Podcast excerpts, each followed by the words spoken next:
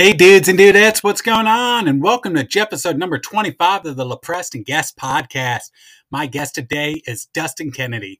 Dustin is a video game streamer and comes on the podcast to discuss video games with a focus specifically on Super Mario Sunshine. If you're into video games and streaming, be sure to follow Dustin on Twitch TV by searching for The Liquid Prince. Thank you so much to all my friends, family, guests, and everyone who listens and supports the LoPrest and Guests podcast. I could not do this without all of you. Finally, and last but most importantly, thank you so much truly to the brave men and women of the United States military. It's because of your bravery, dedication, and sacrifice that any of us are able to do what we love doing. I am forever in your debt.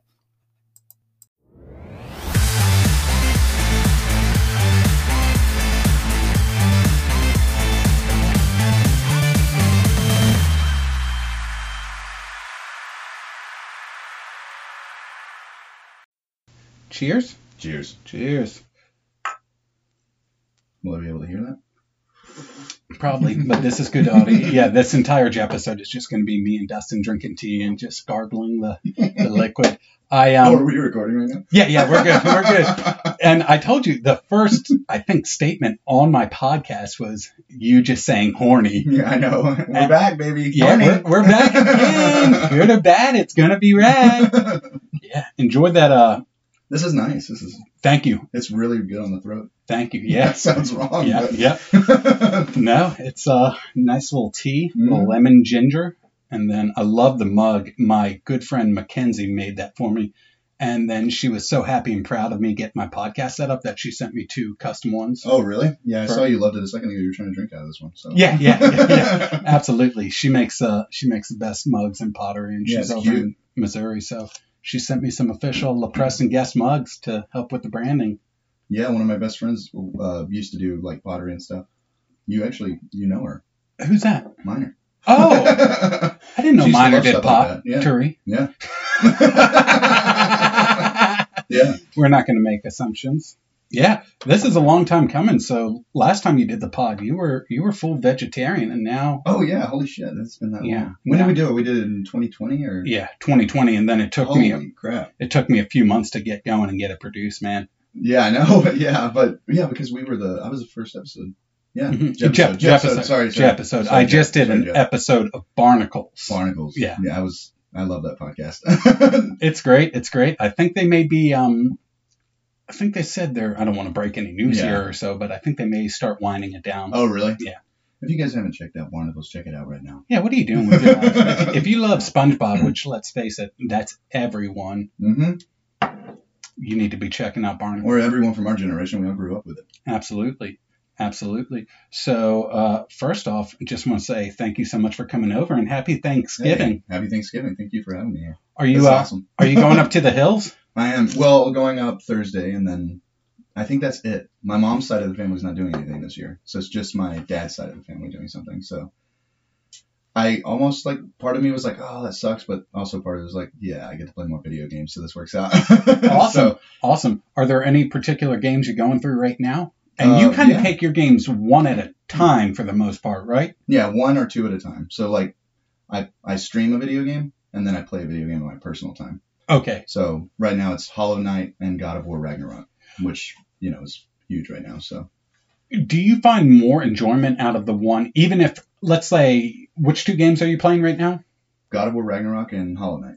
If you played God of War Ragnarok and that was your streaming, and then Yeah. maybe months before or after you came back and that was just your leisurely one, do you find it more enjoyable just on your own? Because in my mind, it feels like there is a job component to it, which, as much as you love doing what Yeah. you do, Yeah. No, that's hilarious that you say that because I was just talking about this the other day on Twitch.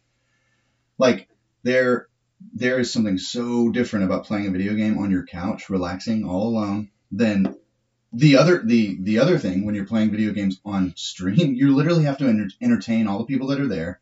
You have to constantly talk because if you're just sitting there playing, everybody's like, uh, you know, it's kind of awkward. You're just Yeah. watching some dude just play a video games, weird.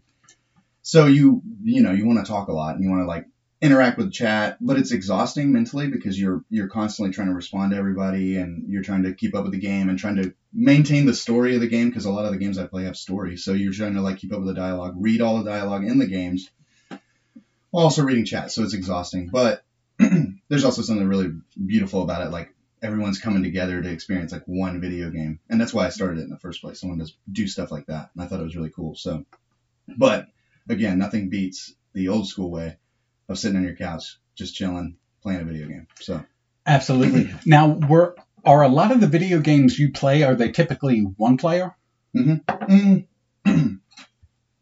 most of the games I play like can be single player, like RPGs and action games, but there are games like Dark Souls and I like fighting games. Mhm. Those can be played with other people. Like you could play Dark Souls with another person. Okay. So most games, some games have co-op aspects to them. Yeah. But yeah, a lot of the video games that I play will just be single player campaign you run through. Like God of War Ragnarok is just you as Kratos. So Okay. You're getting flown out to a private island where you're going to be spending the rest of your days. You get. We'll start with the system. What's the one system you're going with? Jesus, okay. Just call, just just call me Nick. You don't have to call me Jesus. okay, fine. You're, oh, this happened last time. uh oh. Are we back to episode one? yeah. Horny. Repeat. Yeah. So one system. that is a, a great. That is an amazing question. I love it. I, I love thinking about stuff like this. Okay. Okay. Oh well, this is because perfect. it's not necessarily your favorite. Yeah, I yeah, think yeah. when you ask this island question, Yeah. when it's anything, you've got to go with what's going to be most functional Yeah. and useful and what Yeah. I'm going to get bored with the l- in the least amount of time. So you're so you're saying video game console, but I can have every game. Sure. Yeah, we'll do Okay, that. We'll okay. do that. So this is actually a hot take here. Okay. It used to be PlayStation 2. I would say, yeah, I'll take a PS2 with every video game that's ever come out on it. But this has changed in recent years. Okay. There's a video game console that has overtaken the PS2 in my opinion, in my eyes. Go on. The Nintendo Switch has everything you can think of. Like for people who are trying to get into games and they're not necessarily concerned with like the highest end like fancy graphics video games and stuff, Mhm. because you can get a PS5 or a Series X or even a PC and have these amazing graphics and see all these amazing like details in the game, but they don't have the games that Switch have.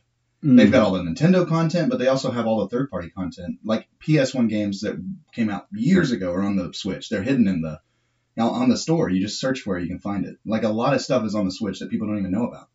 Like Grandia, which you probably never even heard of. It was just an old Dreamcast game. It's on the Switch. Like you can play so much shit on the Switch. Is Sega owned by Nintendo?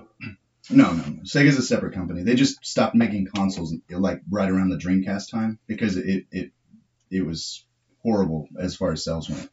Dreamcast was their last console. It came out in like 1999, and PS2 came out you know two years later, and it just annihilated the Dreamcast. So Yeah, there's something to be said about knowing what you're good at and Yeah. sticking to that. I remember when I was a food and beverage manager at a golf course, Mhm. this one customer came up to me and he said, Oh, the coffee's a little stale. Yeah. And I was like, Oh, thank you for the feedback. I'll get a fresh pot going. And then he said, You know, Dunkin' changes their coffee out every 15 minutes. And I said, How often do you go to Dunkin' Donuts Yeah. and buy a pitching wedge? He's like, What do you mean?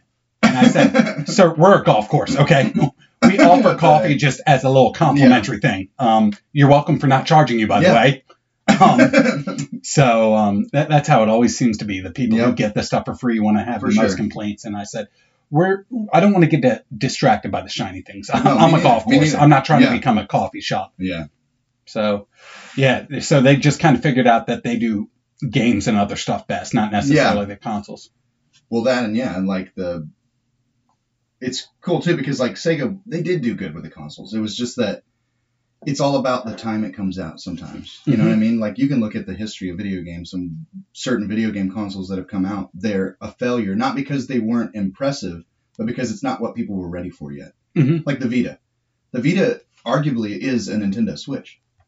It's just it came out at the wrong time. So people didn't, you know, people didn't buy it. And it sold horribly and so PlayStation stopped making handhelds.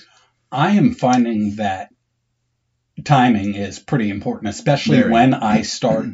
I'm starting to get more into Instagram and social media just for the purpose of posting this podcast. Yeah. yeah. And I don't want to be on social media, but at this point in time, it's Neither kind do of I, but yeah, I get it. it's kind of you're throwing out the baby with the Yeah, bathwater if you're not promoting it. And oh if, yeah. if you're not invested in your stuff and you're not celebrating your stuff, Yeah. how do you expect anybody else to? And Yep. I try and be an early riser, and I'm just posting my stuff early Yeah, in the morning, and then I'm looking like, oh, you've got two views. And it's- it's it, it makes you not want to do it. You're like, why am I even doing this? It's pointless. Yeah. yeah, but yeah, every now and then there's that rare occasion when it does blow up, and you're like, oh shit, like this is actually working. hmm So yeah, I totally get that. It's like because I don't want to use Twitter, but like every now and then I use Twitter and I'll, I'll make a post on Twitter, and boom, it'll get like one one time I got like 500 likes on, a- on Mhm. post on Twitter. I was like, what the hell is happening? Yeah, and that's a tough balance to find. Yeah. Is I again, I want to get the likes, and Yep. it's just strictly from a number standpoint. I don't want it to be like these likes are driving my self worth. Yeah. yeah. And so, I mean, and you're seeing, you get to see your numbers on Spotify and stuff like that, right? Or Yes, You do, okay. yes, And I bet that's a little more satisfying than the like stupid Twitter posts. it is. It is. And what's cool is that I've had a few friends come on. My good girlfriend Cheyenne was Mhm. just on, and she's over there in Germany, and she's gotten a few Was she people. the fitness? no, that's my good friend Chloe, who is in UK, Okay. London, Oh, okay. Wow. and Chloe is all over. Okay. Yes. Makes sense. yeah, yeah. They um, it's actually a paid friendship. They Nice. they want no association with me, but they do love the paychecks that kind of stuff. But yeah, it's funny because I just started looking into Anchor more, the host platform Yeah. I use, and I've got a few audience listens in New Zealand, Yeah. Germany, the UK. I think there was Costa Rica. So Really? yeah, before you know it, LoPrest and Guest is just Holy blowing up internationally. Yeah. I feel That's incredible. I feel like a Caucasian pit bull on Mr. Worldwide. well, you kind of look like Pitbull. so Yeah, yeah, out. yeah, absolutely. You know, bald Oh head. my I can I can lay down a dope track. Fine as hell. Yeah, yeah, absolutely, absolutely. No, but uh, you can do that on, on Twitch too. You can look at where you're getting viewership from, Mhm. and it's it's cool to see that because you're like, how the hell did I even reach them? Yeah. You know what I mean? Like, and it's probably time difference because they're all awake and you're you're streaming at eleven at night. So, That's that's the biggest um hurdle for me getting Yeah. guest um not in this time zone is just figuring Right. out and I'm so thankful and grateful for my guests that come on and yeah, eventually I want to get to a point where I can just give more than a thank you for coming Right. on. I'd Yeah. love to pay for the airfare, help them out sometime.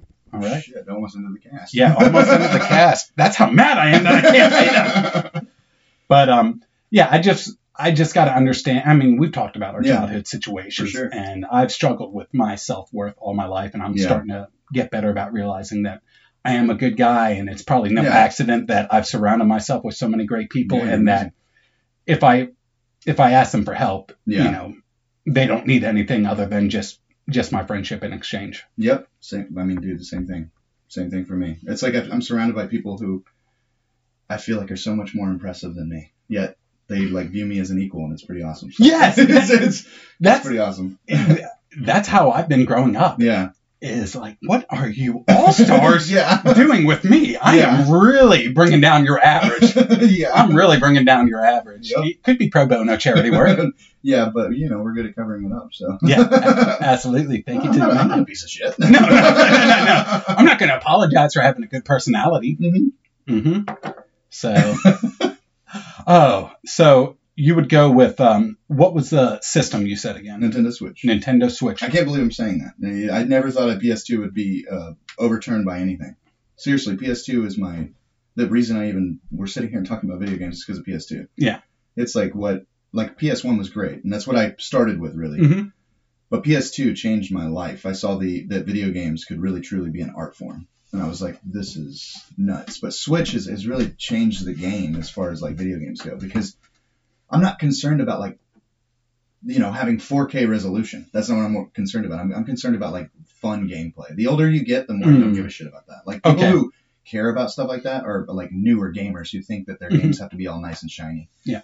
I'm not necessarily care caring about like resolution. Sure, frame rate is important for fighting games and stuff like that, but as far as like the Switch, yes, it is getting dated, but I, I fucking love it. And every game that comes out on it, like they have so many indie games, so many AAA titles from Nintendo, and just old school classics that are coming back. Indie being independent. Yeah. I, Yeah, I figured it was that or from Indianapolis. nice. Maybe some of them, but oh, the double indie. yeah. Whoa, we need to make that a thing. I don't think that's a thing in video games yet. Indie Hill Road. Yeah. but yeah, it's like uh, and so like so many retros and indies, and it's that's what I love most, right? Retro indie, or at least I'm learning to love indie games. I used to like not really care, but the more I stream on Twitch, the more people talk me into playing more indie games, and so the more I like appreciate them, and I'm like, damn, this is actually some of the best video games you can play right now are independent games because independent games come from just straight passion because you're not going to make a video game like obviously you're not working for like Activision, so you're not going to make a lot of money. Mm-hmm. You- you- there's no guarantee that you'll make money really. So when you make an independent game, it's just based on art, like it's based on passion. So when those games come out, man, you can feel the passion sometimes. Yeah, and that's Ooh, why. Yeah, I mean, that's why I enjoy supporting local smaller Yeah. businesses Oh, absolutely. because typically not that you can't have a good product but Yeah. as you start scaling up you start losing the more intimate touches like yeah, these mugs that my Yeah, best friend made it's me awesome. Yeah, And- that's sick. this La. Presse and yes Yeah. and she did it off of Philly colors and she just it's so cute. one day she just completely uh, asked for my address and I gave it to her I was like what's going on and then it shows up and she's just got this heartfelt note about Yeah, that's how proud she is yeah. of me and um she's she's one of my best friends and Yeah. I can't support her enough because all I did was say, "Hey, I just want to shout out your Yeah. your shop and help get Yeah. good quality people recognition they deserve." Where I don't. did you want- say her shop was? she's um she's in Kansas City, Missouri. Oh, okay, okay. So I believe it's Missouri. It's Kansas City. I just don't know whether it's Kansas or Missouri. It's right on the border, but. Um, I try and plug her stuff as much as I can. Yeah. Driftwood Ceramics, MSG Pottery. Right on. She does a great job. And then, Instagram? Yeah. Send it to me after this. Yep, I will, and I'll follow plug- up. I'll plug it in the link. And yeah, I try and uh, get my friends and stuff uh, some mugs and stuff from Yeah. her because, like mine, or she does, she's big into pottery. yeah, yeah, probably. no, maybe maybe I can get in touch with her, get her to make one for uh, Liquid Prince. Liquid Prince. I'll, Yeah, I'll, I'll reach out and Yeah. see if I can get you. And um, I'm she's, paying, of course. um, no, I'll, I'll I'll pay for it since you're uh, always so gracious with your time, and uh, it'd be dope just to get some liquid prints with some. Uh, what do you think? Some purple on there? Purple, and yellow, purple and yellow, maybe. Yeah. Are those uh, are those your favorite colors? Those are two of my favorite colors. I think purple and maroon red are my two favorite colors, though. hmm Oh man, so I bought so many of these at uh, Oh yeah. Columbia. Go ahead and take the hoodie off. My God. here we go. Here we go. Sorry, it's These- only These are two of my favorite colors too. Like this green right here. Yep. Like olive, kind of. I'm just really loving, just love all of them, and you just find Yeah. what colors work on what stuff. We're kind of like Christmas right now. yeah, absolutely, absolutely. Well, I mean, we're pretty much presents to everyone, so humbly, of course. oh my goodness. humbly, of course. Now, would the system change up if I asked you same island question, but we're going to a game, One video game. a game or a game series? Oh, Because maybe something like a little bit. Yeah, because Call of Duty, Mario Yeah, stuff, sure. it can get expansive. Oh, for sure, yeah. And I would love to sit here and be like, since this podcast is kind of going to, or this episode is based, each episode is based on uh, Super Mario Sunshine. Yeah. I'd love to say Super Mario, but actually, if I had to choose one video game series to play for the rest of my life, I would probably choose Metal Gear Solid because that's what's changed my life also for video games. When I told you about starting out on PS1 and seeing the art of video games, it's because of Metal Gear just traveling through PS1 into PS2 with Metal Gear Solid 2 and 3. And one of the first video games I got when I was finally able to obtain a PS3 was Metal Gear Solid 4. And so, and then the last Metal Gear that came out was 5, but that came out on PS4. So I've really just experienced the series throughout all the consoles of PlayStation. They came out on Xbox too, but that series has such a special place in my heart because Hideo Kojima is one of the greatest writers in my opinion. He's just nuts with his storytelling. So, and it may be convoluted, but I love it, and it's just ridiculous, and it's got a little bit of everything that I love about like entertainment, like Mhm. from anime to video games to film, because he's a huge film buff. Music, Harry Gregson Williams does all the music for it. It's just so good. So I can, yeah, I would choose Metal Gear Solid. So I'd have to choose PS2. If What- I had to choose the con, oh, oh, if it was just a series, I'd choose Metal Gear. But if it was a series on a console, it'd be PS2. What were some things or aspects of Metal Gear Solid that you were able to start noticing that video games could be an art form? What were some things that stuck out and made you go, hmm, this is more than just kind of a way for people to blow off steam or have fun? That's a awesome question. Okay, Thank you. so it's Metal Gear Solid, PS1, right? Video games at this time, before we got to Metal Gear Solid, were video games were trying in a way to do storytelling as kind of like cinema does storytelling, like film. Mhm. And the first video game to ever really truly do this was Metal Gear Solid. The cutscenes were all filmed in like a like almost like a camera angle that would, would be in a movie. The story like the way that the characters like talk to each other was very similar to the way that characters would speak in films. It, it was just storytelling on a cinema level, but in a video game. And it was the first time this was ever done back in like 1996. So it's a long time ago. Video game. This changed video games. Metal Gear was around before this, but this was the first time I realized, holy shit, video games are like movies now. So that was the question I was writing down. Did you almost feel like you were an actor or somebody involved in the movie? Is that maybe So what drew it to drew you to? Yeah, it? you feel like you become Solid Snake. That's the beauty of it. Solid Snake's the lead character in the game. You feel like you truly become that character, you Mhm. know? And so you're going through all this. And look at video games today. It's all the video games do it now. Like, I feel like I'm Kratos in God of War Ragnarok and God of War, you know, the very first God of War. It's like they do this now with like over the shoulder to make you feel like you're really following the character and they make you become the characters. But Metal Gear Solid was the first video game to truly, really do this because platformers and, and stuff like that was like the popularity of, of early consoles uh, and fighting games kind of started to get bigger uh, in the PS1 era, but they were huge in arcades. So, but yeah, Metal Gear Solid showed me that they could be more than just a video game that you're just playing. Because you know I played Resident Evil and stuff like that back on the PS1 too, but it didn't do it like Metal Gear did. Mhm. You know, Metal Gear had voice acting. PS1 games didn't have voice acting, so this was just crazy. You were like, "What the hell?" The characters are talking. Yeah. So it was it was really cool to see. Have any games inspired TV shows or movies? It seems that it's kind of the opposite, where you'll have a good movie series or TV series or maybe even a book series, and then they'll create a game off of it. Has it kind of gone in the inverse, where there's a game so popular that maybe they make a movie or a book or a television series off of it? Absolutely, and this has happened more recently. Like, it's funny you mentioned this because this is the first year. Oh, Pokemon. I just thought of one. Yeah, Detective Pikachu, but this is the first. No, wait, year. Pokemon. What? No, Pokemon was a video game first. Yeah, you're right. Really? And then they made an anime out of it, and then they got movies and stuff like that. So yes, it was happening a little less back then, but now it happens a lot. Like there's a now a uh, uh, so, s- section at the Game Awards called Best Adaptation, and it's the best adaptation from a video game into another media. Mostly like anime, movies. Sonic the Hedgehog, you know, has movies. Oh yeah. Uh, Mario's getting a movie made by Lumina Studios, the guys who did Despicable Me now, hmm with Chris Pratt doing Mario. Is weird as hell. Um, Is there anything he can't do? I guess not. it's crazy. And I heard his voice and people hated on it, but I liked it. I was like, I like this. Man, pe- people hate on success, and True, it true. seems, especially with some of his um his worldviews and stuff like that, Yeah. people are just waiting for him to crack Yep. because I think he leans more conservative, and they're trying to lump him in Yeah. with that type of group, and then it's just some guy who seems to just only care about spreading love and enriching it's people's crazy, yeah. lives, and That's why I supported it from the very beginning. Yeah. I heard Chris Pratt as Mario, Jack Black as Bowser. I go, I'm in. I'm in. when I wa- did you ever watch Parks and Rec?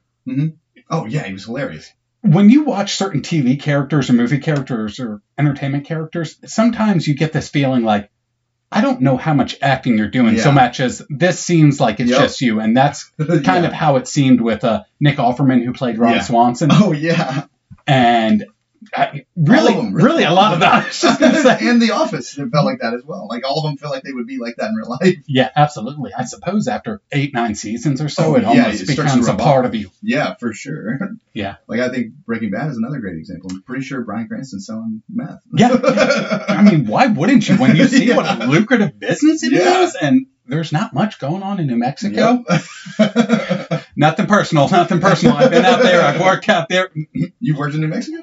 No, Arizona. Oh, Arizona. okay. Arizona. So, but that's kind of like, I mean, at this point, is New Mexico just the New Jersey of the West, where everybody who's from New Jersey never actually says they're from New Jersey. It's either Philadelphia or New York. But you can tell when they speak. Yeah. I mean, but yeah, that's true. Actually, It's That's just like, true. oh, what well, part- it's almost like Atlanta. I mean, think about Yeah. it. Atlanta. Everyone who's from the outskirts of Atlanta say they're from Atlanta. yeah. Oh, what part of Arizona are you from? Flagstaff, Phoenix, Albuquerque. Yeah. Isn't that New Mexico? Yeah. Listen, come on. Yep. Just let me claim Arizona. So yeah, but um, we're pretty sure that Bryan Cranston started selling Yeah. meth. yeah, we, we want you guys might want to look into that. Yeah. So um, so why'd you want to talk about Super Mario Liquid Sunshine? Liquid Sunshine. Yeah, that's actually my version of the game I created on on uh, Steam. So Okay. this all works out. now I want to talk about this. I thought about this for a while. This was actually I was something I was going over last night. I was like, why did I want to? Why did I choose that game after you know we could have done Ocarina of Time or whatever? But I started thinking about it.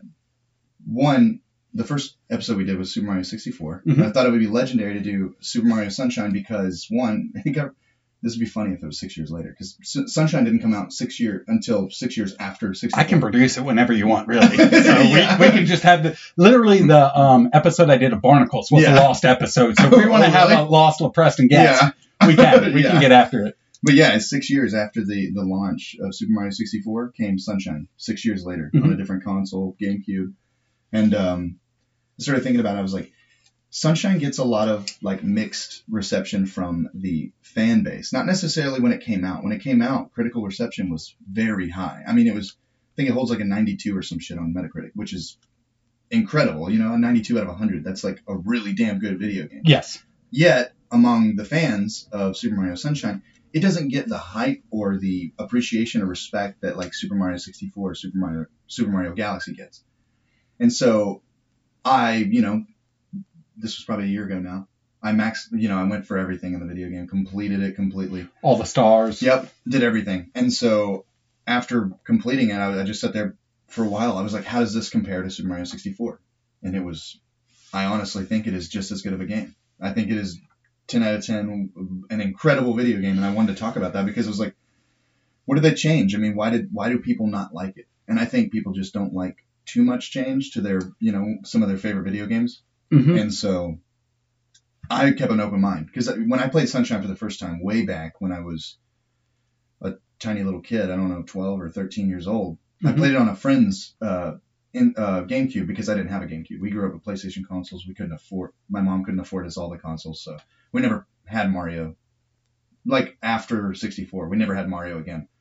So I didn't get to experience like a bunch of the GameCube games, and that's why I've been recently going back through a lot of them. But Sunshine, after completing it last year, I was like, damn, like, you know, I thought about the situations I was in. You know, at one point I was at my brother's house. This last, is this 2022? Yeah.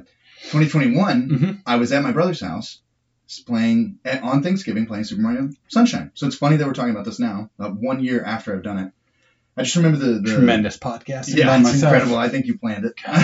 I'm so good at this. but it's so it is yeah you are but uh it's it's so crazy because it was like i was sitting there and i'm playing it right and it's you're doing all this crazy shit with FLUDD and uh my brother even watching it he'd never played sunshine he was just like my god dude this looks this looks so fun like he wanted to play it it made him want to play it and i think that that shows you a good video game when you when someone watches the video game they're Mhm. like damn i have to play this you know and so the more i played sunshine the more i did everything the more i was like man this is another masterpiece how do they keep doing this shit and so that's why I'm excited to, you know, just keep going along the journey of all these games. But it's just crazy that Sunshine did all of that. And that's why I want to talk about it because it's like this game doesn't get enough love, you know? It did have really good reception when it came out, but no one Mhm. talks about it like they talk about 64. Do you think part of the reason it was another masterpiece because of that six year gap where they maybe took their time and didn't just rush it out and try and get it out there as quick as possible? Because that seems nowadays that it can get a lot of people caught up in the rat race where they're just trying to be first, first, first, and that's not always best. Right, yeah. And and remember, we talked about this uh, in 2020. Geez. Yep. Um, how some video game companies just take the same asset, they just reskin it and then send it back, right back out. Call of Duty did this a lot. Assassin's Creed did this a lot. Uh, but no, when Nintendo makes a new Mario game, when Nintendo makes a new Zelda game, they go all in. It's it's literally like that beautiful thing that they have. Scrap it and start again. Mhm. So, so they did that with Sunshine, right? But I mean, and then they had a, a demo at a uh, like an E3 event. It Mhm. wasn't E3, but I, I can't remember what the name of the event was. Something something. They had a video game called like Nintendo or sorry Mario one one two eight I think. Mhm. Um, Super Mario one two eight. It was like a it was going to be a new like kind of co-op-y kind of uh, sequel to Mario sixty four. This this actually uh, uh, ended up not being a thing. And so that's when um, here I wrote his name down because I, I don't like butchering people's name, but that's when um, Yoshiaki Koizumi Mhm. came in. It was his first Mario game. This is kind of the head of Mario now. He's Okay. like he does all the Mario games. He did up Super Mario Odyssey, which is the huge game on Switch. But he came in he after a ten year apprenticeship. Ten years. That's a long ass time to work at Nintendo before you actually get a like a full on you know direct role. So he got his first role as director of Super Mario Sunshine. And so he started working his ass off trying to come up with designs and, and things to make it unique to itself and not Super Mario 64 2. I I think that's a credit to Nintendo that Yeah. they're willing to one have the the courage to Yeah. completely scrap what because like you said with Call of Duty, nothing wrong with it. Yeah. Everybody's going to have a different market and different objective, Yep. but when you just kind of put a different wrapping paper on and you're just given the same gift, Yep. yeah.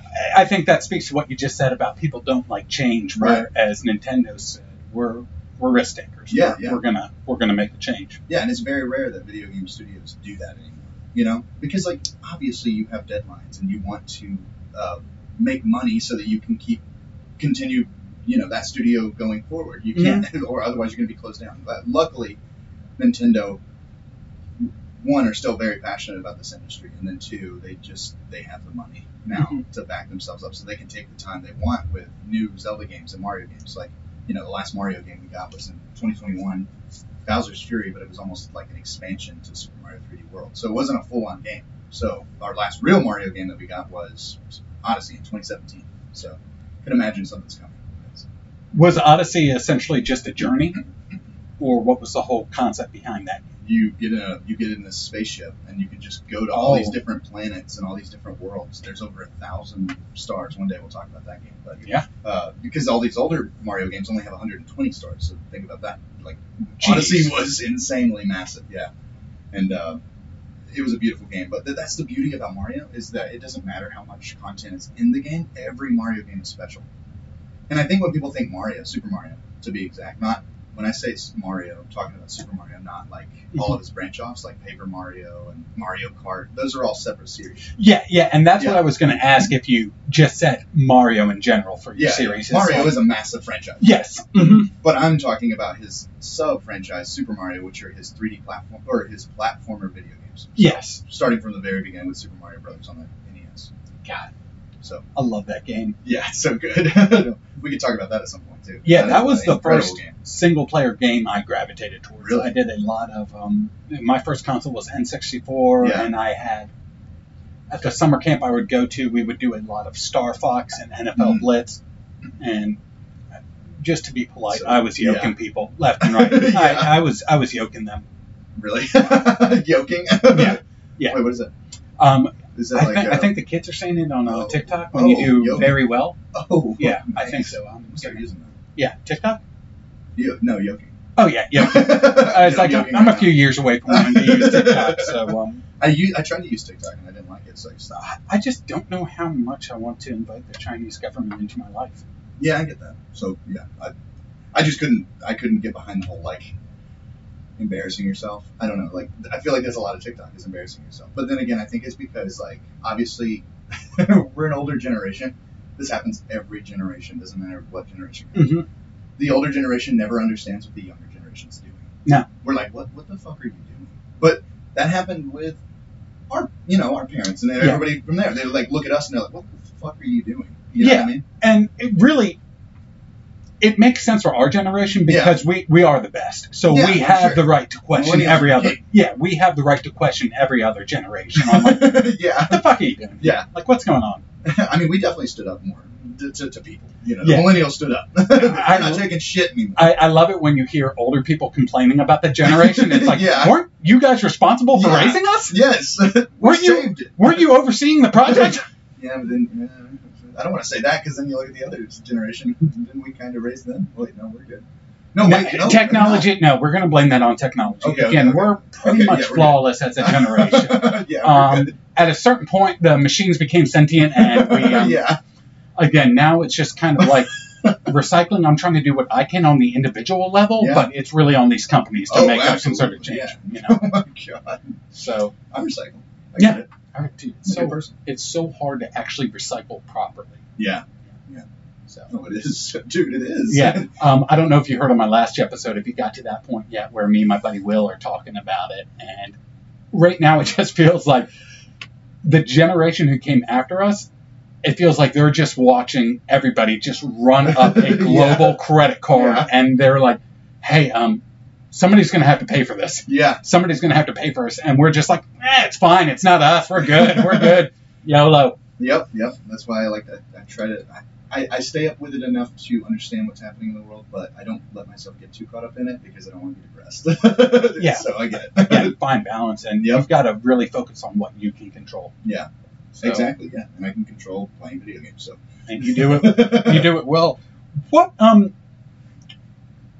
GameCube? That was an interesting design and concept. It was. And How tiny long- ass discs. Yeah, yeah, it was such a unique. Yeah. Um, it definitely grabbed your attention Yeah. to where you're like, oh, this is not like Yep. anything I've ever it was seen before. cute. Man, you know, Yeah. people wanted it because it was cute. Adorable. I should have And then, bought one. yeah, and right then and then you see the disc. Yeah, yeah, I know. Most games, some a lot of the games that were uh, like bigger on that console had to be two discs, hmm which crazy back then. You know, PS2 games had two discs, and even 360 had two discs, so or three discs. Shit, it's crazy to think like we used to be at a point where we couldn't even put all like all of the video game on a same a single disc. hmm You know what I mean? It's crazy because you know back with cartridge you could put the one video game all in it because lot- the storage is a lot more compact. On discs it's like gigs and it gets into more complicated shit, so you have to make it separate it and It's which just sucked back then. yeah, but it's so crazy how durable Nintendo 64 and cartridges were. Oh my god. Like you could just throw it down the Yep. stairs like it's a Yeah, slinky, and then yeah. all same thing every time. hey, did you take the cartridge out and blow on it? Yeah, Okay. yeah, dude. I have many 64 games at my house right now that I've that I've had for God, dude, probably since I was like a wee little boy, Mhm. and they're still in great shape. Like, and I'm sure I've dropped these a thousand times when I was younger, but yeah, they're just they still work perfectly. I wonder if that's why Nintendo 64 made the GameCube. Is they were thinking, oh my God, we made such a good system. You Yeah. can't break this. It's going to survive the Yeah. apocalypse. Here's some little disc you might be able to break those. yeah. And they purposely made it like they're going through design meetings Yeah. and stuff like that. Yes, but when's it going to break? yeah. We're pretty sure Yeah. with all the tests we've done that it's going to run forever. Yep. Put it, put a design flaw in there. We Yeah. need to make revenue. Yeah, and, and Nintendo, they're so innovative, right? That Yeah. every time they release a new console, it's so different. So it's like they've they always have ups and, ups and downs. Actually, it's been like this for a while. So 64, high high point. GameCube, not so high point. It didn't do so well in sales. Then the next console after GameCube, Wii went way up. Wii was killing it, right? Then back down with Wii U. Nobody bought a Wii U. You probably don't even know what that is. and then, So then, then the Switch came out. Boom! Look at it. It's blowing up. One of the greatest selling video game consoles of all time. So I, I hope they don't have a failure next. But yeah, it's always been an ups and downs, but that's because of innovation. It's not necessarily because it's not good. Yeah. I think. It's just kind of the natural ebbs and flows. It- Yep. You're never really going to find anything that's on a constant Yeah. upward trajectory. Unless you just start copying yourself over and over again. You know what I mean? Yeah. Like the reason PlayStation does so well is because they don't change too much. Mhm. They're like, oh, here's a DualShock. Here's a DualShock 2, DualShock 3, Mhm. even the new DualSense. It's called DualSense. Is that based on the DualShock 4? So Yeah, you got to you got to try stuff out. You got to put yourself out there to find out what works. And Yep. dude, that was one of my biggest hesitations with getting this podcast going. Is I was so nervous about it. I have no doubt. And then when I listened to our first episode, there Yeah. was some stuff I was writing down and making notes, and it was kind of cringeworthy. But I thought Your to notes or my voice. I hate my voice. I, I, I hate it the way it comes off. No. I no. was like, God, I thought I had such a smoother, better voice. It's like the fact that people listen to this Yeah, is beyond me. No, I mean really just speaks to the mental illness crisis I, I, we're going through. Yeah, yeah. I personally love your voice. Thank you. so, So Dion got a good bit of feedback on that, and he said, Oh, really? Yeah, a lot of my friends said you had a really good voice." I was like, Oh, were hell they- yeah. Were they drunk when they listened to it? yeah, yeah. I listened to you guys' episode. Both of you guys have such like good voices that it was just it was nice to hear the back and forth. So because you guys sound so different too, right? Mhm. So it's like it's a great dynamic. You guys should do more podcasts together. I was yeah, like, this is we're, great. we're trying to, and Yeah. he, he ended up getting a lot of friends reach out to him Mm. and say the same thing.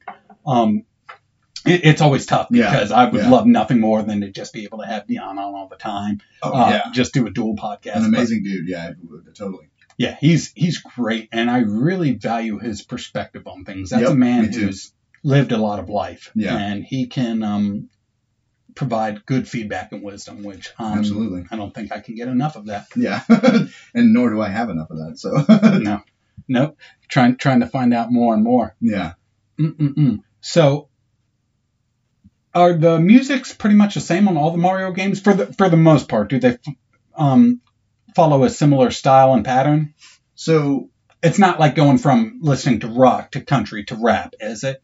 It No, feels but- like it's kind of the same genre, if I'm going to say musically. Yeah, but like the beautiful thing about about the Mario games is that if there is a theme, they're going to make you really feel that theme. Like if you listen to music from Super Mario Sunshine, even if you never played the game, even if you don't understand what the game is, you play footsie? We can play footsie. uh, you will get a very tropical vibe from the entire thing. You will. You'll hear it and you'll be like, oh yeah, like water and tropical. And that's the beautiful thing about Koji Kondo as a as a uh, composer Mhm. is that he can do that with with so many different soundtracks. Like you listen to the soundtrack for Galaxy, it is epic, like like sci-fi, like universe because that's like in the galaxy. And it's just you can feel it. You don't need to play it. You But can it- literally feel it. but it's still very much within the feels and yeah, the feels of a Mario theme music, even though it You're- takes on yeah. like a space theme. Yeah, you're You- gonna feel those. You're gonna hear. You're like, similar I, I still know this is Mario and Nintendo. Of course, absolutely, and that's the beautiful thing about Mario is that you you can't change the music like too much because that is the that's one of the biggest soundtracks of video games, right? You hear Mario, you're like, yep, I know that one. It seems it's one of those things that just seems to transcend no Yeah. matter what Yep. age, culture, generation you are. You hear that do Yeah. do do do do and stuff like that. that. It's it's very it's iconic. incredible, yeah, it's incredible, and I, I really hope they do this in the movie. They really use that stuff and just make it epic, you know, with the music.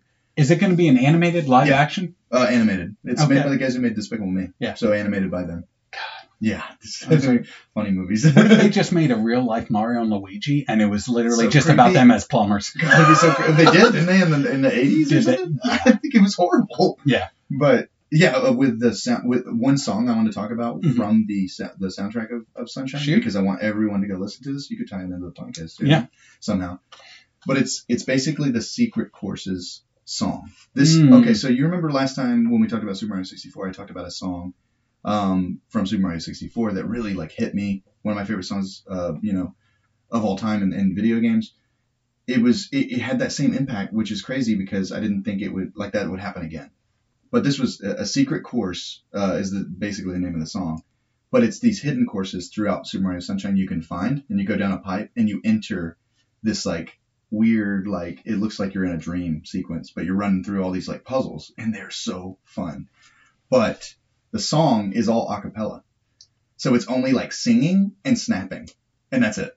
But it's it's of the ground theme in the original Super Mario Brothers game. Mm, So they brought it back, but they just did it with singing and snapping, and I don't know why, but it is so mesmerizing. dude. I feel like now over this Thanksgiving break, I really need to sit down and watch Pitch Perfect again. It's just, Picture perfect. I'll, yeah. I'll let you No, know I when I'm I joking. I'll let you know when I'm joking. No, I know. How dare you. no, I like the movie Sir, too. bite your tongue. Just Bite the way your you tongue. said it. can't, can't wait to sit down and watch Pitch Perfect again. It's a banger. It's a banger. no, it is. It is. Aren't they releasing a new one? Ah, No, no, might. that's Magic Mike. I'm sorry. Uh, I have yet to sit down and watch that. I've heard in different ways it's bangers. Channing Tatum's great. so- Oh my god, what a hunk! he is. What a hunk!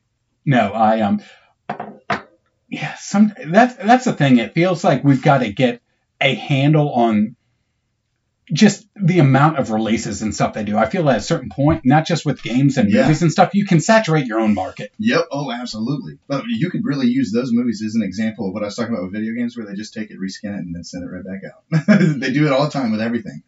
We we've all seen the Fast and Furious series. Yep. Which one? I don't even. Dude, if you showed me a scene from some of the Fast and Furious movies, I wouldn't be able to tell you which one it was from.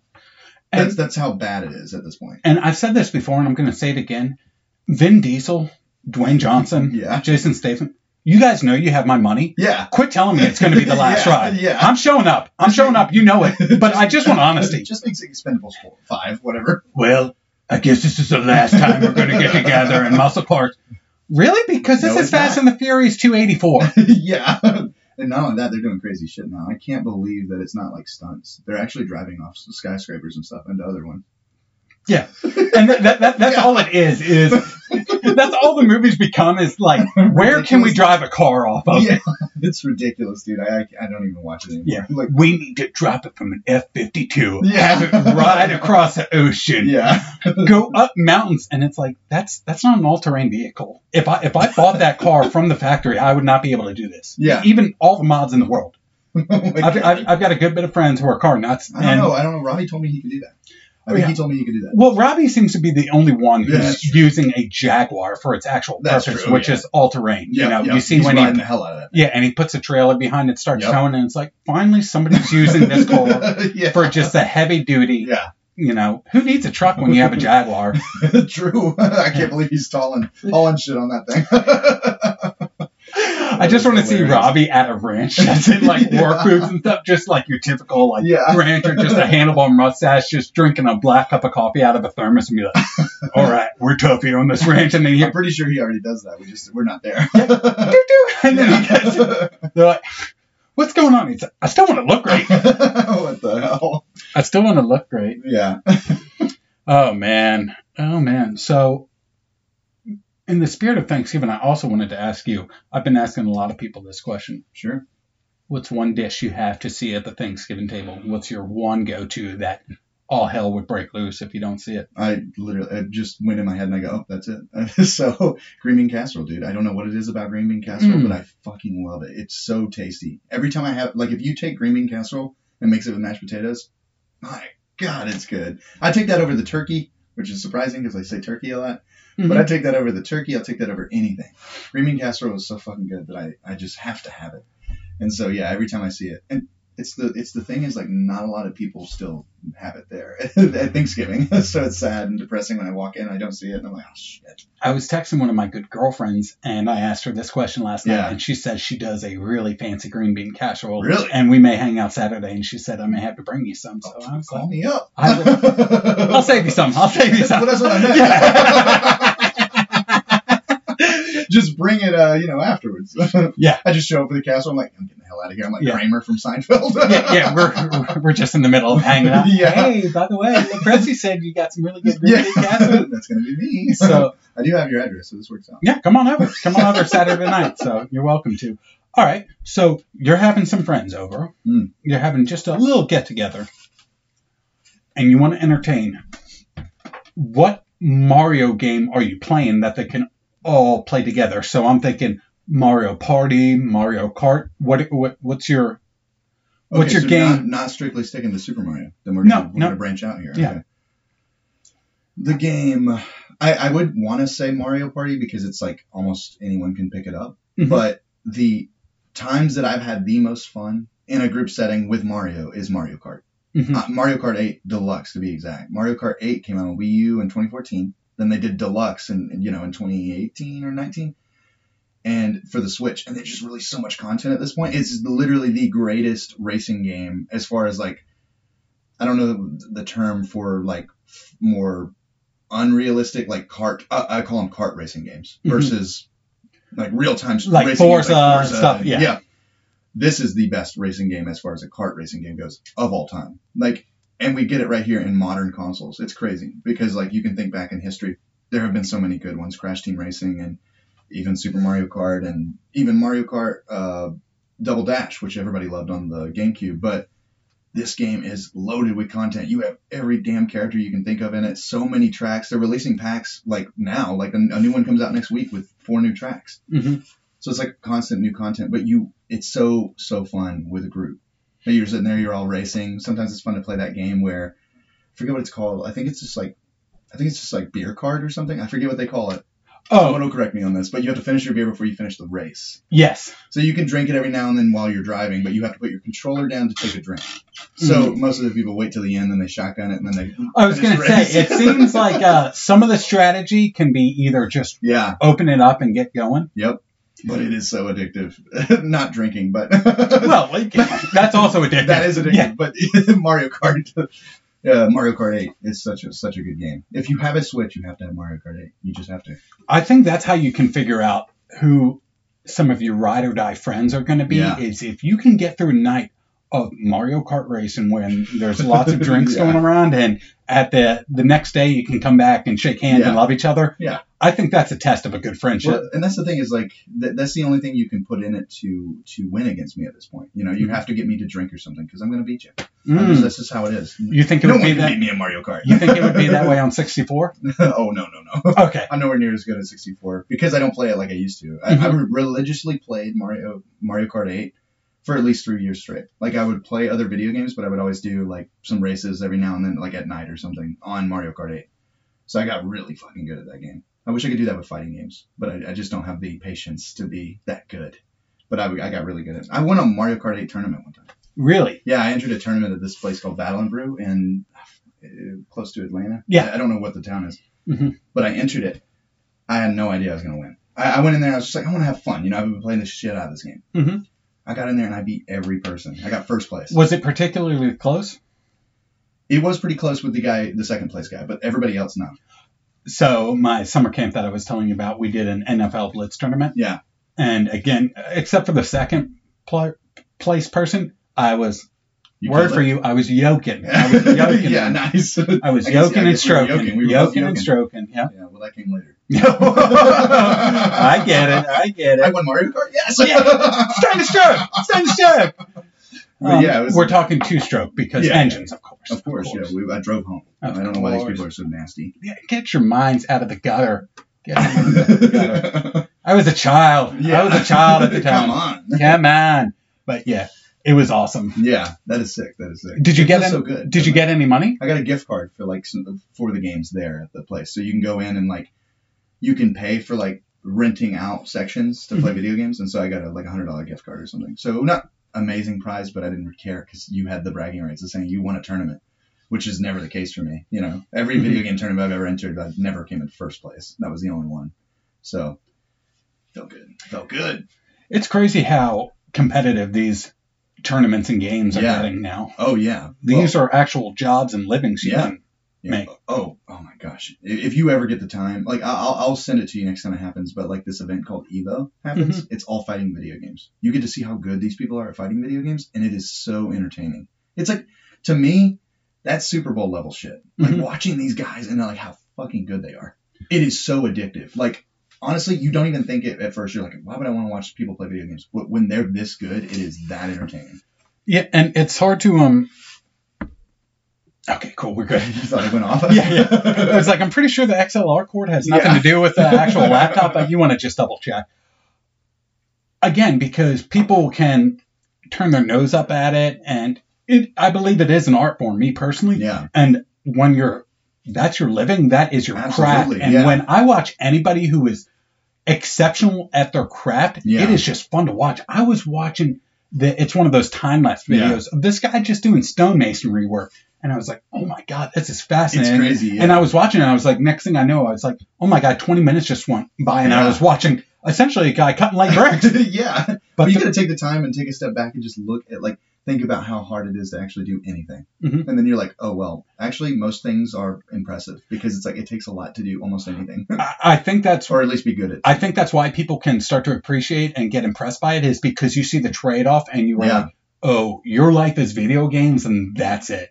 Yeah, it's it. like, you forego birthdays, uh, Yeah. holidays, stuff like that. You're very selective, and that's what I'm starting to realize is that I'm doing too much, and I need Yep. to really focus on my on goals what you and narrow want it to down. do, yeah, on Yeah. what like your real passions are, yeah, Yeah, which is stand-up comedy and Yeah. like trying to get into hunting for just Yep. providing. Yeah. So, so sorry to all my vegan and vegetarian friends out there. I, I I don't want it to have to be where I take a life to provide, but that's how nature set it up. Hey, sometimes we got to survive. I get it. Yeah. And I mean, like that was me too. Like, well, not the hunting part. Mhm. I don't hunt, but I had to like I had so many uh, like passions and, and things that I loved, and I wanted to be obsessed with all of it, right? So I like loved movies at one point, and these are more like passions that are hobbies, right? Mhm. Which luckily can be the same thing. Yes. But I got so obsessed with like film and wanting to keep up with film and knowing a lot about the history of film. And then I also got obsessed with, you know, uh, music at one point. I just wanted to be, I just wanted to know so much about music and all this stuff. Never able to play an instrument, but I just wanted to understand music history and all of that. And I had to decide, hey, what am I really gonna, what am I gonna narrow this down to? Because obviously, from my entire childhood was video games. That's what's been my thing for as long as I can remember. And then I thought about if everything got cut out, what was the one thing I wanted to keep? Yeah. So I just from my bookshelf, I just pulled out this book that my good girlfriend, um, Catherine Moore, gave me. It's called Yeah. Strength Finder, Oh wow, and basically it gives you a little 20 page Yeah. introduction of their book and how it's set up. And I think based on Gallup polls and research, they found that most humans are better off improving on their strengths than trying to build up their weaknesses. You don't want to Yeah, ignore yeah. a weakness, but then it gives you the CD where you just sign up for a course Yep. and it asks you two completely random different questions Yeah. and you have to choose which one you align with. And it gives you about 10 to 15 seconds to answer because it wants you just going natural. It doesn't Oh, want you thinking about Yeah. what are they trying to get to Yep. and give the answer Yeah. that like, oh, I, my strength is I'm I'm sportsy, so I'm going to answer this. But Yeah. it's so completely polar opposite questions. Like, yeah. have you ever done woodworking before? What's your favorite cup of coffee? And you're like, what? What? I, I, Yeah.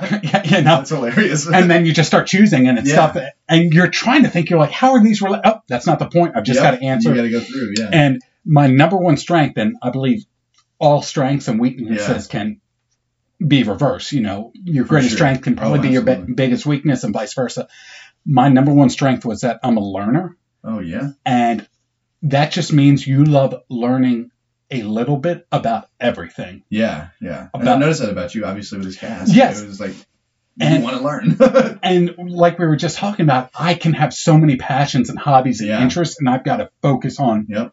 what I want to do because I think one of the notes I just wrote down is I think that's kind of what people want most from the work life is eventually to turn their passion into a way they can get paid. Yeah, yeah. And and sometimes I don't even necessarily believe it has to be like if you have multiple passions, I don't believe that you necessarily have to have your main passion be the thing that you get paid for. But I do believe that it should always play a part in your life. Like Mhm. if you have like if you're surrounded by friends who don't they always want your attention but they don't care if you like get your for me it's get my game time in or something. Like if they Yeah. understand that and they're like, yeah, like I understand that's his like thing he loves to do that's how you know you have a good friend group and you you can you don't have to worry about your work also being your main passion you know Mm-hmm. like for instance like aerospace and stuff like that that is now a huge passion of mine Mhm. I, I i didn't know that when i first started Yep. and then it grew and i started to realize man i really love this shit i love Mhm. doing this shit Yeah, and I I really enjoy ballroom dancing, and my Yeah. classes just ran out, and Oh. I want to keep doing that, but Yeah. the amount of time and money I have to invest in it, it's not where I'm at right now. Yeah. But I have to remind myself that it doesn't mean I can't come back Yep. to it or I can never do it. right Hopefully, I get to this point where just through my stupid personality and talking, I can earn a good a good living, and that's another thing about stand up comedy and Yeah. podcasting is it's kind of an iron sharpens iron where Right. each is going to help build upon mm-hmm. each other. So I I listen to each one of my episodes. I cringe. I cringe at it. I'm so you cringe at it yes. Again, I think we're always going to be our worst critics and worst enemies. But Oh, then yeah. I get inspired by my guests who seem so eloquent and Yep. just so fluent with their speech. Yeah, I mean, like, well, I mean, shit, we get influenced all the time by you, so it's funny that you say that. I mean, sure, you're listening to us and you're like, oh yeah, I- these guys are so great, but we think you're great. That's why we're here. But it's also it's just a like, nice little cycle. yeah, yeah, and it's like listening to it, it's like, damn. I mean, like, honestly, it's it's pretty incredible, like the fact that you do stuff like this because then people get to tell. Like, for instance, some people don't listen to me, so like people don't listen to me sometimes. I'm sorry, say that again. but like I'll talk about video games, but I do I do it so much, and I get it. I do it too much sometimes, so that people get exhausted and they're like, "Ah, do you have to be talking about this again?" But it's cool because you've given people an uh, kind of an outlet to talk about the things they love, but you haven't just given them an outlet to talk about the things that they love, but also to be a listener, which is sometimes rare to find people who are going to listen. And so we're here, and you'll listen, and you ask questions and stuff like that, and it's a beautiful thing. And I just don't sell yourself short, and don't cringe at yourself. I, I try you're not great. to. I, and, I, and I am starting to again realize my self worth, and I think that for me, when I do that stuff, um, and kind of do the self deprecating, that's kind of a safety and protective Yeah. mechanism, so I don't let the ego start taking control. Because back in the day, I would feel myself too much, and I'd be cocky, and I Sure. would think that just my personality or my talent alone could Yeah. get me through. And it'll get you maybe off the start line, maybe Yeah. further than you're expected. But at a certain point, the work has to be following behind it. And Yeah, if you're not sure. putting in the work, then it's kind of one of those tragic cases Yep. of lost talent or Oh yeah, for sure. so. But it is funny because a lot of guests who come on, they talk to me about the inspiration that for whatever reason I, I seem to provide. And I say, that's weird because I got this inspiration because of y'all. So y'all have been inspiring me. I feel like you said earlier, it's full cycle, man. yeah, like yeah. we're all we're constantly influencing each other, and that's what keeps driving us forward and keeping us wanting us to push and, and be successful, even if success is just be based on like whatever your definition of that is. Yeah, and I've had So- a lot of friends reach out afterwards, and a lot of um people um come up to me and say, "Hey, thank you for doing what you're doing. It's Yeah. important." And I said, "I don't know what I'm doing. yeah. I'm not sure what's going on. I on. don't think What- anyone does actually. So I'm not sure what you're talking about." Yeah. And they're like, "Oh, you were talking on your podcast," and I said, "I talk all the time. How I talk on my podcast, I don't think is too different from how I Yeah. talk in life." So, That's why we love it. yeah, man, absolutely. So, what do you got going on the rest of the day, Mister DK? um. Well, I've got actually not much. I have to go by. Uh, I have to go by like GameStop to trade in my PS5 controller Mhm. because it's getting like uh, analog drift, which means that my character keeps walking to the left. Uh, PS5 Yep. is known for this issue, Mhm. so And they haven't fixed it yet. no. Well, it's just a production issue, right? So Mm. they just ship these out, and I could send it back to Sony, but it's going to take them two, three weeks. And, And like, you've got holidays coming up, so I think that Yeah. timeline would be Yeah. So I was like, okay, I'm I'm gonna just go trade it in and get another one at GameStop. So I gotta do that after this. And then I'll probably end up just continuing playing God of War and then I stream later tonight. So awesome. Yeah. What what days and times do you stream? it's usually oh actually it's always except for this Thursday because of holidays. Uh, or when I'm on you know, when I'm going on a business trip. But Tuesdays and Thursdays are my stream days. And I stream at like seven o'clock every time. Is that what we were talking about um, earlier, where timing is everything? Is that kind of when most? It feels like gamers, for the most part, are nocturnal creatures. Yeah. oh, you mean like like that time being the time that you should Yeah. game, or Yeah.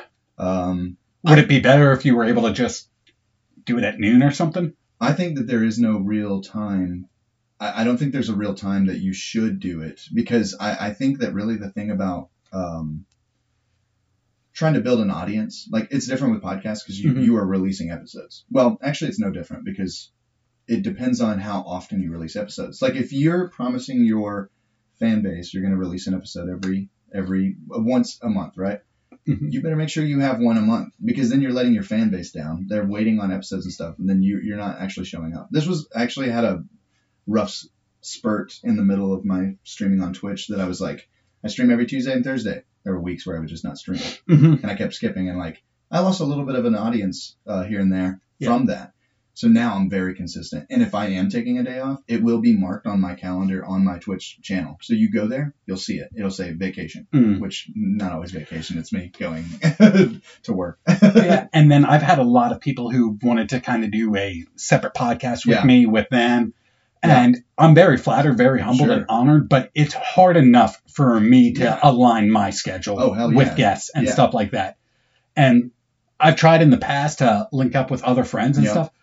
Life gets in the way, and then if you're not Yeah. careful about it and you're not openly and honestly communicating with each Yeah. other, it can cause a rift, which is just unnecessary because at the end of the day, it's like, hey, we had this idea, it didn't work out, let's keep it moving. Yeah. So I kind of like being an independent contractor because I like knowing I can count on myself. And again, I've got so much stuff going on. I've got so many interests and activities. If I don't take time to just stop and focus on what's actually important to me, yeah.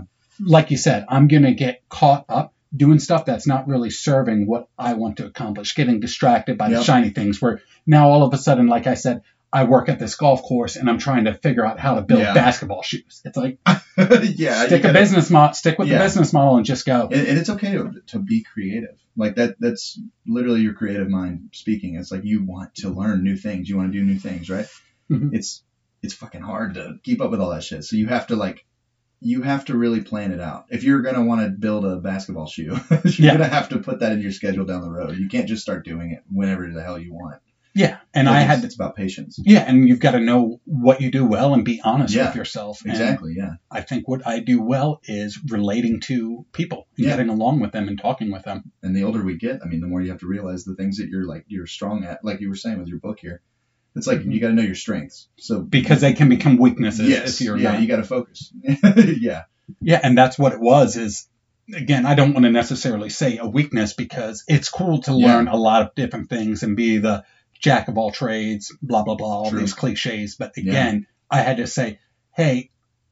I don't want to become a professional ballroom dancer. I want to do competitive dance and I want to Yeah. like dance a lot. But right now, that's further down on the priority list. So I need to get obsessed Yeah. with my passion and Yeah, I mean, I'm right there with you. Like when I was starting Twitch, I if it weren't for like people like Leo and Diego and, and people like that in my life who were just like, you need to stop thinking about how perfect it needs to be before you even start and just do it, Mhm. and then it will get better. And they were right. I mean, mm-hmm. the, the channel has gotten so much better now. It's like improved. It looks so much better. If you look back to videos that I was doing back in 2020 versus now, it, they look totally different. It's like somebody who knows what they're doing versus someone who's trying to do something and look like he knows what he's doing.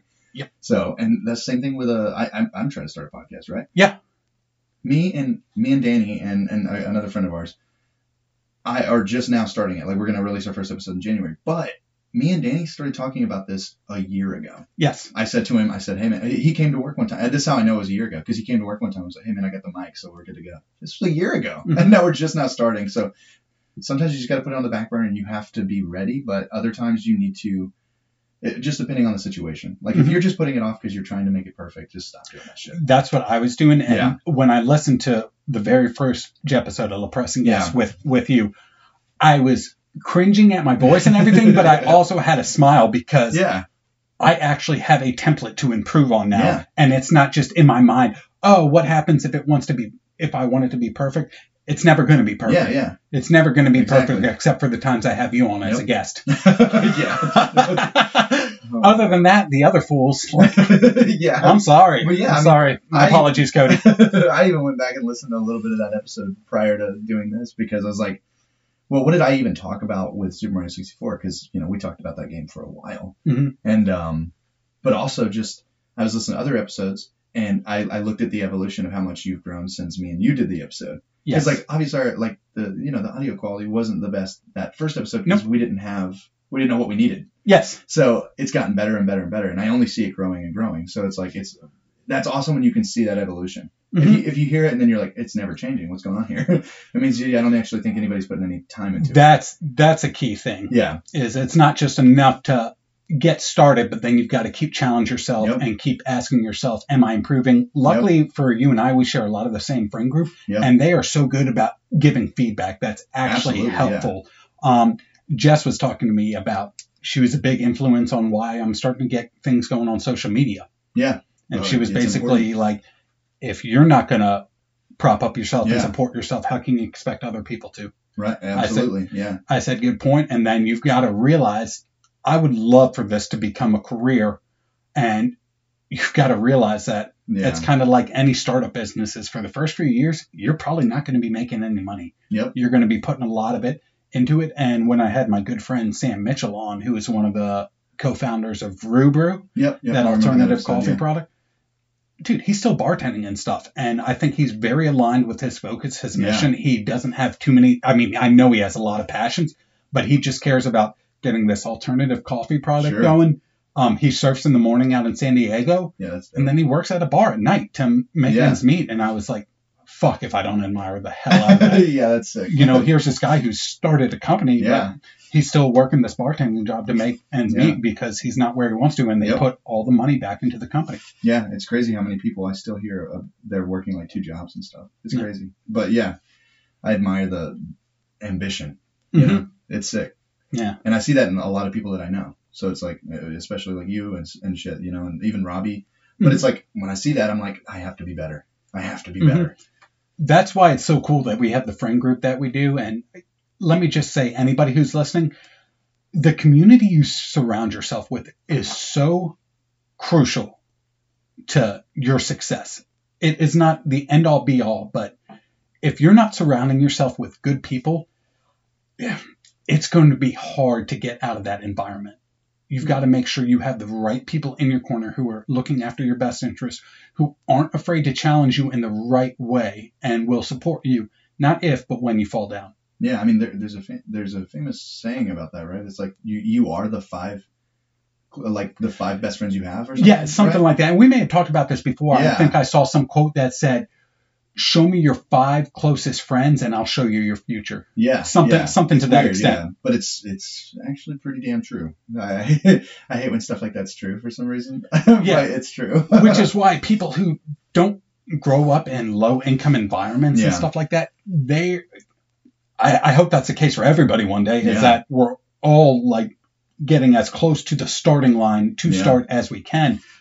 But man, they don't realize. I was talking to my buddy Will on the last episode about I didn't have time to focus up in school because Yeah. I was trying to figure out where dinner was going to come from. Sure. I don't really care about the an- animal kingdom and whether phylum comes after, you know, family or order or genesis. Animal King, Kingdom, like the movie. Uh, that and the actual animal kingdom, Oh yeah. the Yeah. hierarchy, yeah. the hierarchy. Would you eat uh, bull testicle? Yeah, I'm not. I'm Oh, not. okay, okay. I'm not positive I haven't already. I'm not I think I positive. did actually. I think really the only animal that would be a no for me is dog. What about cat, man? No, I think I'd eat cat. Toko, I'm sorry. Well, here, here's here's why I say I would eat cat. Um, mountain lion.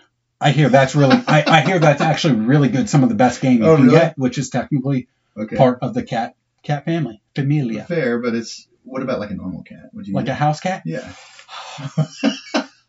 I'd- I'd have- too long to say. I'd, that. ha- I'd have to be I'd have to be traveling internationally.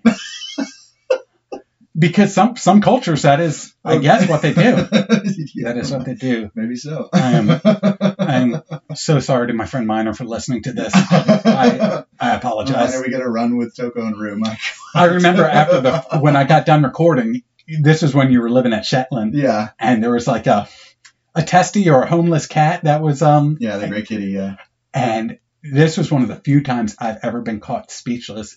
Um, she was describing what y'all were doing. I was like, "Oh, if you need help with anything, just let me know." And she, without missing a beat, just looked at me, turned her head. She's like, "Do you want to adopt a cat?" And I was like, yeah, I, rem- oh, I- yeah, I remember that. "I misspoke. I, my my intention did not come Yeah. across the way I wanted it to." Holy shit, I forgot about this. That was more me just trying to say I'm in your corner morally. Yeah, yeah. I want nothing to do with this Yeah. actual cat, so I apologize. Yeah, that's that's crazy. Yeah, yeah, because we were going to to get it shots and shit. Yeah, holy crap, that was the same day. Wow, Mm-hmm.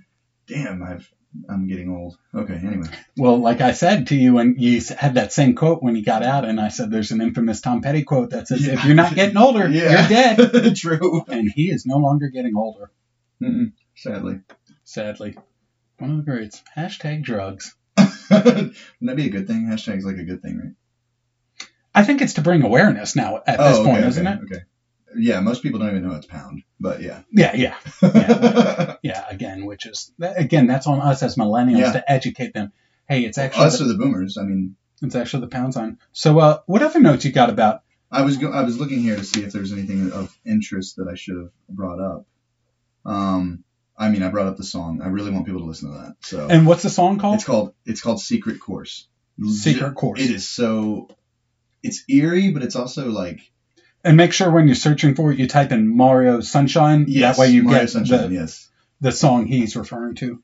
yeah. And then we talked about the notes and like it being six years apart from Mario 64, which is insane, you know, because it was that's a long ass time to be without another game in the Mario franchise. They Mhm. did it that long. Super Yeah. Mario 64 to Sunshine, there was no game in between. Well, some of the best do that, you know, Yeah. where they wait so Yeah, long. We're, we're, we've all seen The Incredibles too. Yep.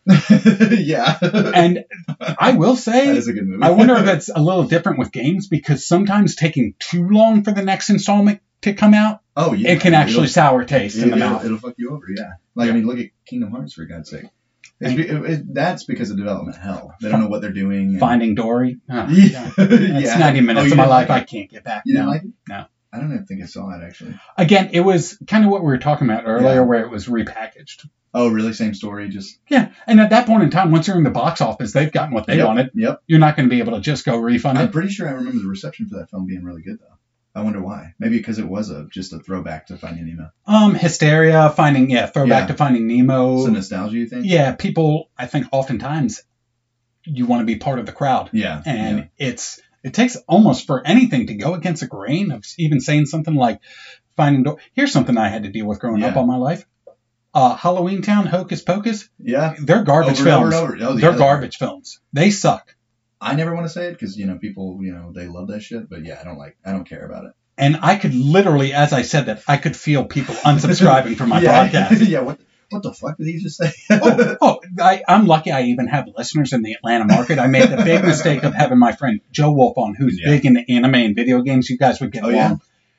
He's a Midwest boy, and he started coming again. I don't like to censor my guests, unless you're just being Yeah. racist or divisive. Of course. But when he came on and started saying that Pepsi is better than Coca Cola, he said that. yeah, when Oh. I'm an Atlanta based podcast, That's hilarious. Did you uh beep those words out or what? no, I, I, I, well, I won't censor my guests. I will put disclaimers at the front of the episode. Yeah. And I said, hey, he had a temporary moment of weakness, what the hell? Um, you know, so That's he- amazing. he's inhaling too many fumes actually- at his uh, job. I haven't I haven't heard I mean I haven't tasted Pepsi in probably ten years. Here's my thought I on need it. to I need to go get one and see if I'm I'll buy a Coke and a Pepsi the same Here's my thought on it. Oh, and when you first came over to help me set up, dude, I had those Coke bottles out of the glass, like those old Mhm. school. Oh, those are so good.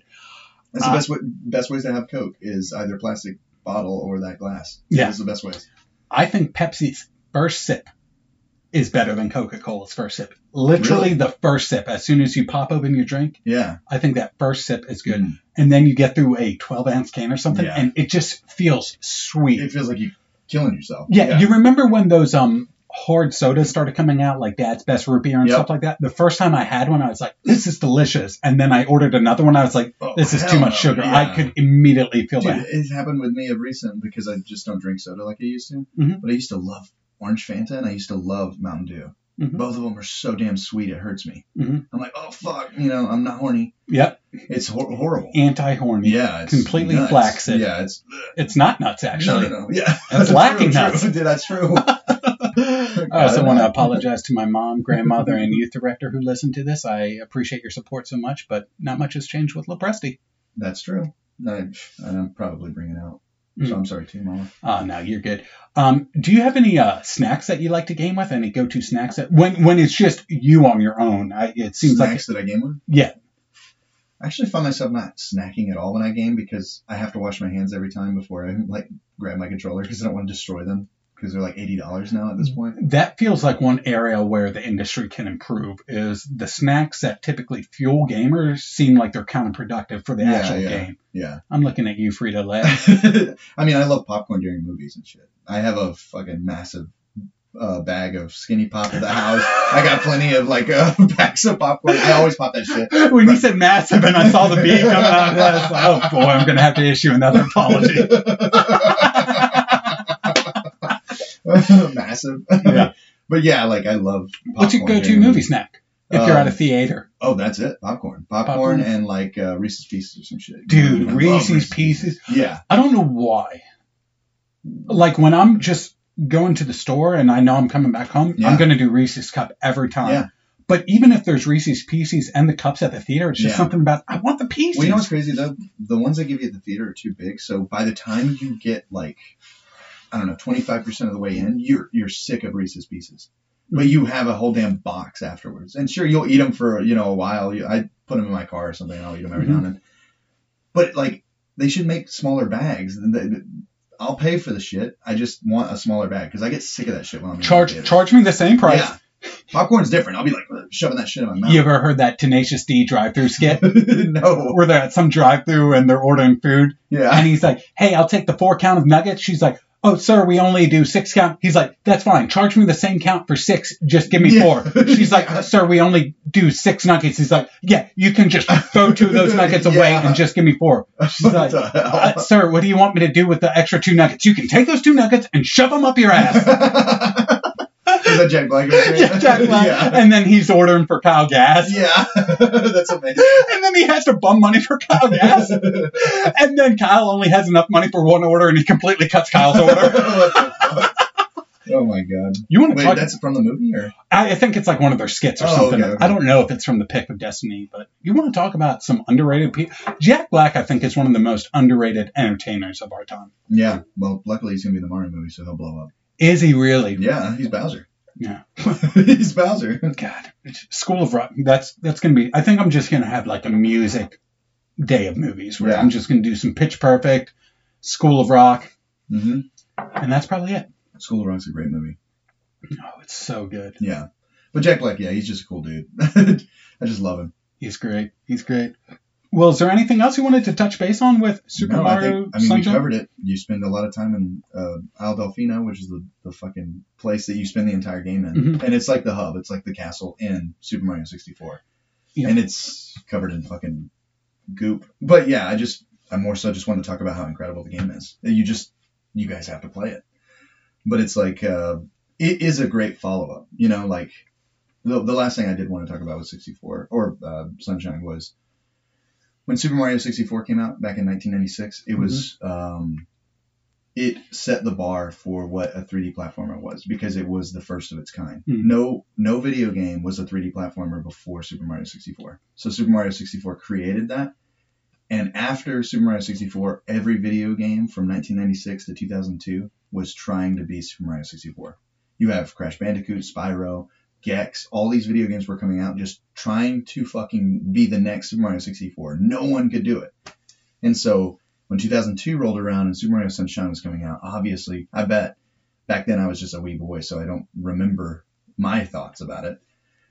But I'm sure like gamers who were of age thinking about it, like how the hell do you follow up Super Mario 64? And how are you going to be able to follow up Super Mario 64? And so I think that's also a reason why Super Mario Sunshine sometimes gets a lot of hate from the fan base because I think a lot of the fan base that are hating on the game are people who didn't actually experience the game when it came on release. Mm. These are people who experienced the game later, or maybe they experienced it, but they experienced it in a different light as a certain age, and that was when we were evolving. So, if that makes sense. But basically, obviously, you're going to have a lot of nostalgia for 64 because that was when we were younger. Like, that's your nostalgia speaking, you know? hmm Super Mario Sunshine is just as good of a game, in my opinion. And I had a damn good time going back through that. And oh my god, it was so magical. And it's it was a follow up to Super Mario 64, and I don't think any other game could have been at the time.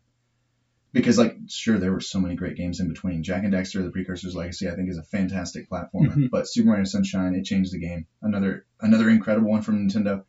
And after um gosh, I'm blanking on his name. Hold on. Um after uh, Koizumi took over as as the director for the Mario series, I only think it got even better, which is crazy because Miyamoto kind of created it.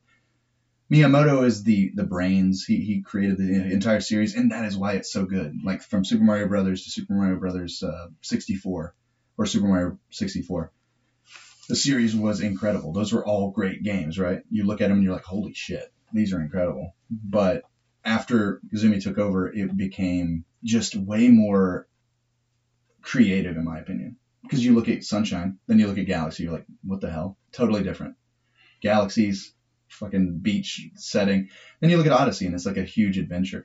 It's like always different. And so Mhm. I feel like the series just really, really got good after that. Which Mhm. obviously the beginnings are incredible classics, but I think that it even got even more innovative later down the road. And so that's what I want to talk about. Sunshine was the beginning of that innovation to be even crazier Yeah, and more unique. it's awesome that they improved and you Yeah, think it gets better. And it feels like they weren't Yeah. trying to reinvent the wheel. They were just trying to look back and observe and say, what what subtle changes can Yeah. we do to maybe even enhance this already amazing product? yeah, yeah. And then you, you're using a backpack called FLUDD, and that's literally the whole mechanic of the game. It's not about Mario doing backflips and jumping about him using his backpack to fly all around this this wild island and go all the different islands and stuff. I it's crazy because it's like I also look at the map, and you you would think one thing I love about Mario games all locations. So I think about like, oh well, now I'm going to go to the snow area. Oh, now I'm going to go to the desert. You know, Sunshine, you don't really have. I, I thought for sure I was going to be like kind of burn out by the end of it because it was all tropical kind of vibe, right? But I Mhm. didn't. They had a. This is the beautiful thing about Nintendo is that they have a way with level design to where every level feels so unique. Every place that I went felt so different. I mean, it was obviously water related, but it felt so different. And damn it, I want to play it again. Just literally sitting here talking about it. But that, that's the beauty of Super Mario Sunshine. And I think it is just another classic along the line of Super Mario games. And I don't think it should ever be considered like something lesser than Super Mario 64. You gonna get to play it over this break at all? I, c- I could. Uh, I'm on the I'm on I'm kind of on a journey to like max out every Zelda and Mario game. So I probably shouldn't find myself going back until I'm finished with all of them. But sometimes I, I, I would like to like you know throw it back in and just mess around and s- see what's up because I got really damn good at it at one point too, Yeah. with the water gun. So, for my friends who are inevitably gonna run to your stream and they want to see the best video game streamer there is, what's what's your handle and where can they find you? so twitch.tv slash liquid prince TV. That's it. Okay, and I'm going to also put this in the Jepido, Yeah. episode description so right. they can hopefully link to it. But more than anything, if you like just supporting good, awesome people, then get on there and check out his streams. Give him a follow, subscribe, um, do whatever you can because you're not going to be able to find a better person to help support. I You- appreciate it. You're, you're one of the best. Thank you. And I sent information to you super last minute, so I uh, I messed up. but I like I like my guest to be able to give the quote, but because I literally told you about 30 seconds before Yeah. you arrived, I, I had one in the chamber. But next time you come on, you'll know, and you'll be like, I've got I'll have a quote. for you. All right, so this was from Modern Family, and this Modern was family. yeah, this was from Camp. There are dreamers and there are realists in this world. You'd think the dreamers would find the dreamers and the realists would find the realists, but more often than not, the opposite is true. You see, the dreamers need the realists to keep them from soaring too close to the sun. And the realists, well, without the dreamers, they might not ever get off the ground. I like that.